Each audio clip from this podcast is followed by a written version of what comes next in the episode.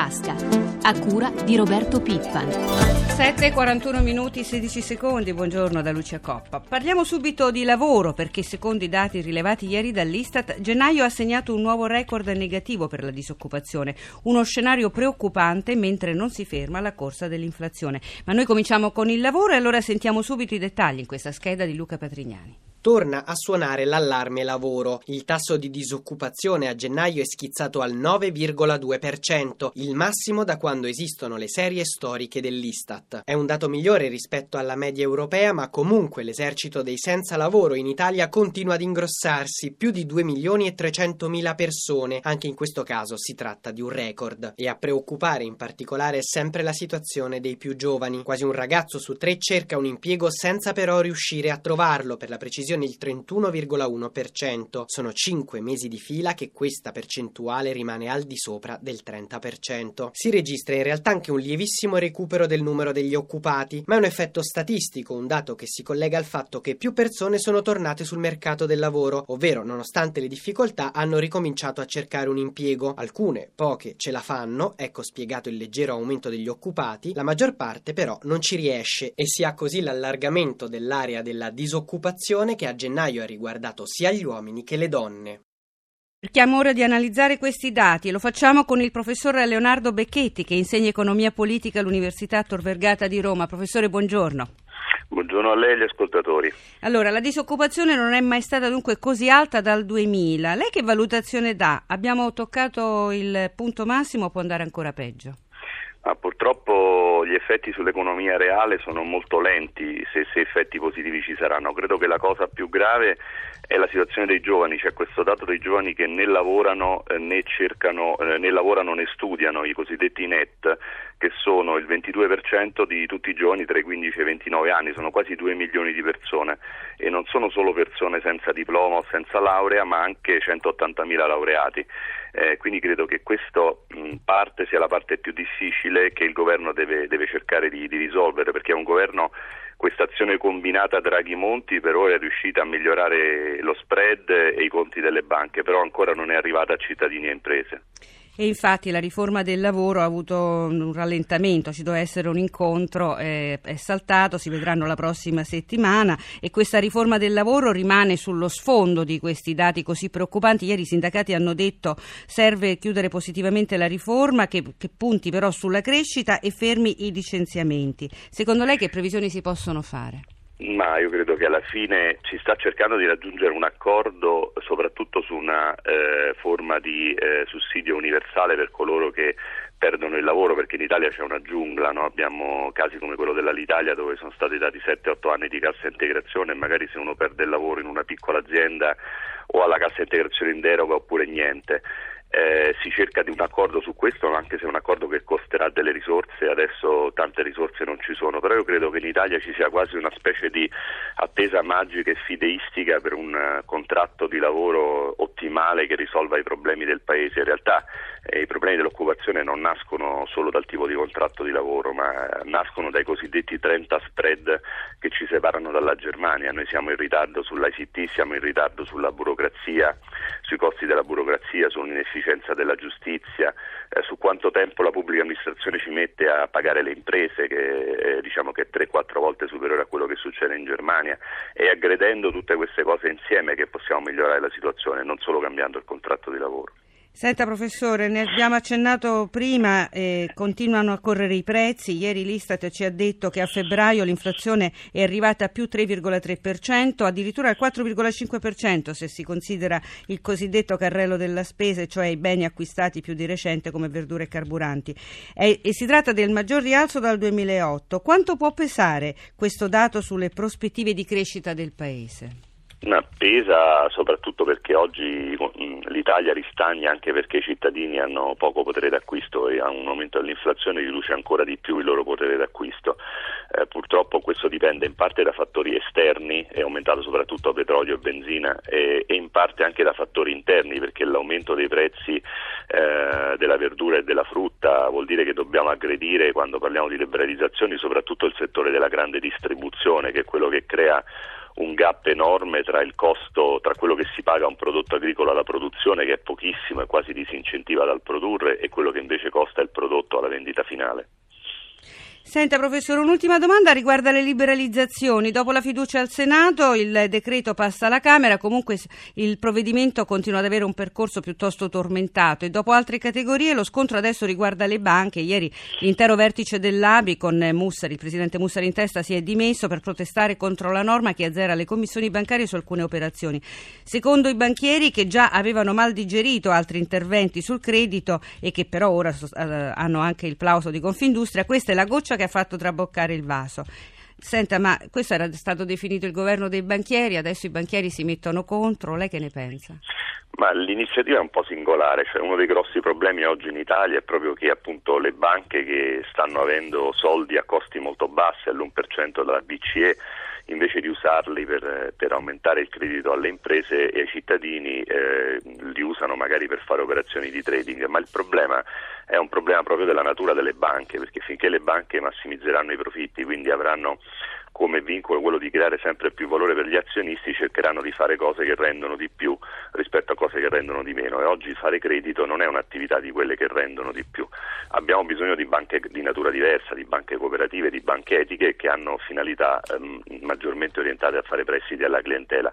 Se in questa situazione noi riduciamo eh, i guadagni che le banche possono fare quando fanno credito ai cittadini, quindi abolendo la commissione sugli affidamenti come propone il governo, a questo punto le disincentiviamo ancora di più. Keynes diceva possiamo portare il cavallo alla fonte ma non possiamo costringerlo a bere, ma se poi adesso noi rendiamo la fonte ancora meno dissetante eh, sarà ancora più difficile che il cavallo beva. Grazie professore, noi la ringraziamo, buona giornata. Grazie a voi, buongiorno. Il settore delle costruzioni è stato tra quelli che più hanno pagato in termini occupazionali, sociali ed economici la crisi che è ormai nato da tre anni. Sono oltre 300.000 gli occupati in meno, colpa, sostengono i sindacati confederali, della mancanza di provvedimenti adeguati a sostenere il settore. Per denunciare tutto questo, domani a Roma tutti i lavoratori del settore costruzione daranno vita ad una manifestazione nazionale con un corteo e comizi finali dei tre leader di CGL Cisleuile, Camusso, Bonanni e Angeletti. Ora noi siamo collegati con il segretario segretario generale della Fillea CGL, Walter Schiavella, buongiorno. Buongiorno. Allora, la vostra è una manifestazione di protesta, ma vuole anche essere una manifestazione di proposta, visto che avete messo a punto una piattaforma, voi sindacati confederali. Cosa chiedete in particolare? Quello che da troppo tempo manca nell'agenda del confronto col governo, con questo e con quello precedente. Lavoro e sviluppo, ma un lavoro di qualità, un lavoro regolare e uno sviluppo sostenibile, non un modello di edilizia come quello che ha prodotto i disastri delle frane, quello delle nostre città che eh, sono invivibili, un'edilizia che risponda ai bisogni bisogni dei cittadini. Voi chiedete al governo un tavolo di crisi. Rispetto alla vostra piattaforma, quale potrebbe essere un primo segnale di risposta da parte del governo? Beh, sarebbe importante che già al tavolo di confronto con le confederazioni ci fossero risposte per il settore, dal versante di ammortizzatori sociali oggi assolutamente insufficienti, che hanno bisogno di risorse aggiuntive per coprire questi due anni che abbiamo di fronte e che rischiano di essere drammatici per i lavoratori del settore e abbiamo bisogno di eh, risposte dal versante previdenziale perché quell'ultima riforma ha penalizzato fortemente questo settore, abbiamo bisogno soprattutto di risposte dal versante della regolarità, cose che non costano ma anzi producono gettito contrastando evasione fiscale e contributiva. Senta Schiavella, il settore edile, tutto il settore. In passato ha dato prova di grande coesione, insieme ai costruttori avete dato vita ad una manifestazione in piazza insieme, e, insomma è stata una cosa piuttosto insolita, ma eh, sono ancora accanto a voi i costruttori, domani saranno con voi? No, domani è una manifestazione del sindacato perché il problema e la vera emergenza di questo momento è il lavoro lavoro. Poi alcuni obiettivi di quelli che ho elencato sono e restano obiettivi comuni e condivisi e su questo speriamo di riconquistare quel tavolo presso il Ministero che avevamo già definito ma poi non è stato mai praticato. Ai costruttori intanto però chiediamo e alle nostre controparti, soprattutto ai costruttori, di fare la loro parte per restituire reddito ai lavoratori rinnovando gli integrativi provinciali che sono un po' al palo. Grazie Schiavella, buona giornata. Grazie a voi. E parliamo ora del mercato dell'auto perché a febbraio sono arrivate altre notizie poco incoraggianti. A febbraio c'è stato un altro pesante tonfo. In un anno le matricolazioni sono calate di quasi il 19%, in pratica il volume più basso dall'inizio degli anni Ottanta. Secondo gli ultimi dati del Ministero dei Trasporti è particolarmente pesante anche il dato Fiat con le immatricolazioni scese del 20,13% dopo la flessione di quasi il 17% che già era stata toccata a gennaio. A questo punto quali sono le prospettive? Estive. Sentiamo Gianprimo Quagliano, direttore del Centro Studi Promotor, intervistato da Danilo Tolardo. A febbraio ancora un forte calo per il mercato dell'auto. Se questo trend si dovesse confermare nel 2012, con quali conseguenze per il settore? Ma i contraccolpi più immediati saranno per i concessionari, perché ci sono molte concessionarie che con questi livelli di vendita non riescono a reggere e quindi penso che qualcuno dovrà portare i libri in tribunale. Quali iniziative si possono assumere per facilitare il mercato interno? Occorre che il governo adotti dei provvedimenti immediati per ridare fiato alla domanda di beni di consumo durevoli e non durevoli. Poi ci possono essere iniziative specifiche per il mercato dell'auto come incentivi alle soluzioni ecologiche, incentivi che possono essere adottati con quanto si può ottenere semplicemente combattendo l'evasione del bollo. Si può ottenere un miliardo all'anno che è più che sufficiente per finanziare una campagna di sostegno alle motorizzazioni ecologiche molto efficaci. Un forte calo per le auto d'alta gamma, ma un dato ancora molto pesante per il gruppo Fiat. Fiat paga molto questa situazione, però non la paga direi molto di più della media degli altri marchi, ha una quota del 27,73 mentre l'anno scorso era il 28,40.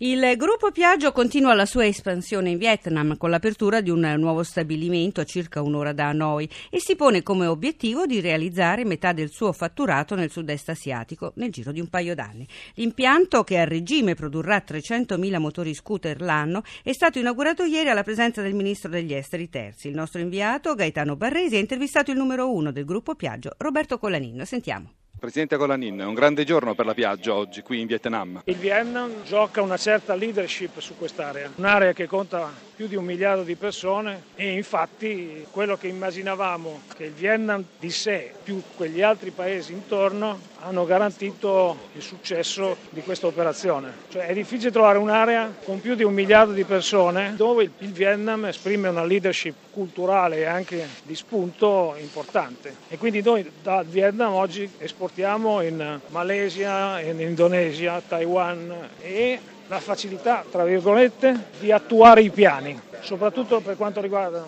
i tempi, cioè questo stabilimento è stato programmato in un anno e in un anno si è fatto. Programmi rispettati, burocrazia zero dunque? Non direi che sia la burocrazia zero, c'è un sistema diverso. Innanzitutto siamo in un paese che ha un sistema politico diverso dal nostro, per cui i centri decisionali sono molto concentrati e quindi quando un centro decisionale decide, ha deciso. Questo stabilimento è dunque volano dell'espansione del marchio Piaggio nell'area, però non ci si ferma qui. Sono altri progetti, Indonesia e India, no? Il continente asiatico oggi per noi è coperto da da tre grandi stabilimenti, uno in India, uno in Vietnam e uno in Cina e naturalmente da tutti i servizi collaterali che poi questi stabilimenti richiedono, quindi centri di ricerca, centri di sviluppo prodotto, una certa capacità di standardizzare gli acquisti, perché poi i fornitori che vengono ricercati sono fornitori comuni. Direi che con la scelta di questi tre stabilimenti noi oggi copriamo tutta l'area dei nostri prodotti, tre ruote, quattro ruote, scooter e prossimamente sicuramente anche bike con i marchi Aprilia e Moto Guzzi. Che forza lavoro c'è? Tutta locale? Tutta locale. Dall'Italia sono circa 25 persone in Vietnam, 30 persone in Cina e una ventina di persone in India.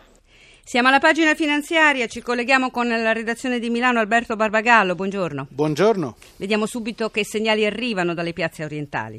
Segnali positivi, Tokyo ha chiuso con un più 0,72% nonostante l'aumento della disoccupazione in Giappone. Hong Kong finora più 0,82%, Shanghai più 1,30%, Singapore più 0,35%, Mumbai più 0,78%. Segno più anche ieri a Wall Street ma soprattutto in Europa e in particolare a Milano. Sì, cauta New York più 0,22 con l'aumento di redditi consumi, calo dei sussidi di disoccupazione, ma segnali incerti dalle industrie americane. Il nostro Fuzio All Share è salito del 2,68%, Fuzzi Mib più 2,93, poiché la borsa ha visto forti acquisti di azioni bancarie, le altre maggiori borse d'Europa hanno guadagnato poco più dell'1%. E forti segnali di recupero anche dallo spread? Sì, è calato a 308 punti base lo spread fra BTP decennali e Bund tedeschi. Il rendimento del BTP decennale è sceso al 4,95% per la prima volta da agosto. Previsioni per oggi? L'avvio dovrebbe essere positivo per tutti i mercati europei a giudicare dai future sugli indici, guadagnano fra lo 0,10 e lo 0,60%. Euro e petrolio? Euro si muove poco, un dollaro e 33 cent tondi, petrolio greggio americano 109 dollari al barile, Brent 125,5. Grazie ad Alberto Barbagallo, grazie a Francesca Librandi per l'assistenza al programma, la linea torna a Paolo Salerno, da Lucia Coppa a tutti voi l'augurio di di una buona giornata, oggi è venerdì, appuntamento a lunedì prossimo.